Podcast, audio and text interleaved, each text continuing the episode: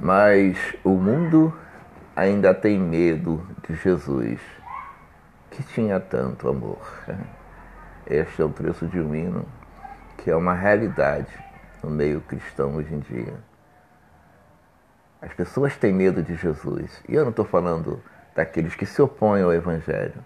Estou dizendo daqueles que estão dentro dos templos, daqueles que se declaram cristãos e têm verdadeiro pavor da palavra do Senhor Jesus, porque Jesus manda você compartilhar o teu amor com as pessoas, independente da sua religião. Jesus manda você compartilhar com as pessoas aquilo que você tem de bem material. Quando você vê algum, alguém em necessidade, independente da sua fé, do seu credo religioso, da placa da sua igreja, você ajudar e estender as mãos.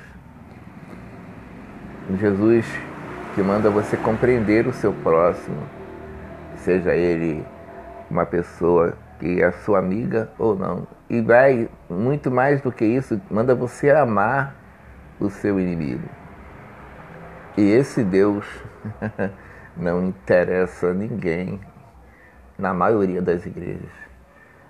Está se criando uma geração de pessoas perversas, pensando em si próprio, no seu próprio umbigo, cada um cuidando do seu problema e o próximo que se dane.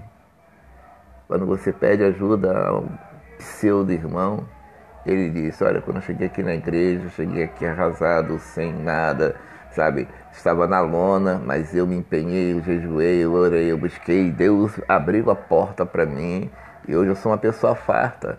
Se você quiser ajuda, faça o mesmo. Manda você buscar o que ele buscou se levar em consideração que talvez você não tenha a mesma força, talvez você não tenha a mesma garra, que você não tenha o mesmo empenho.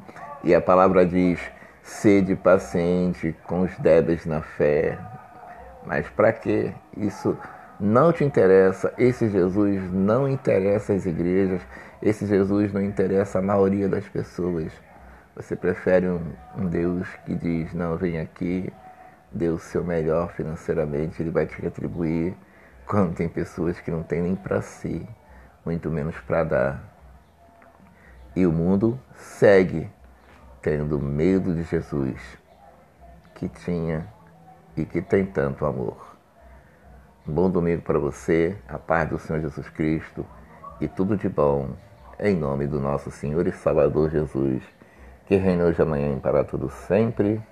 Amém.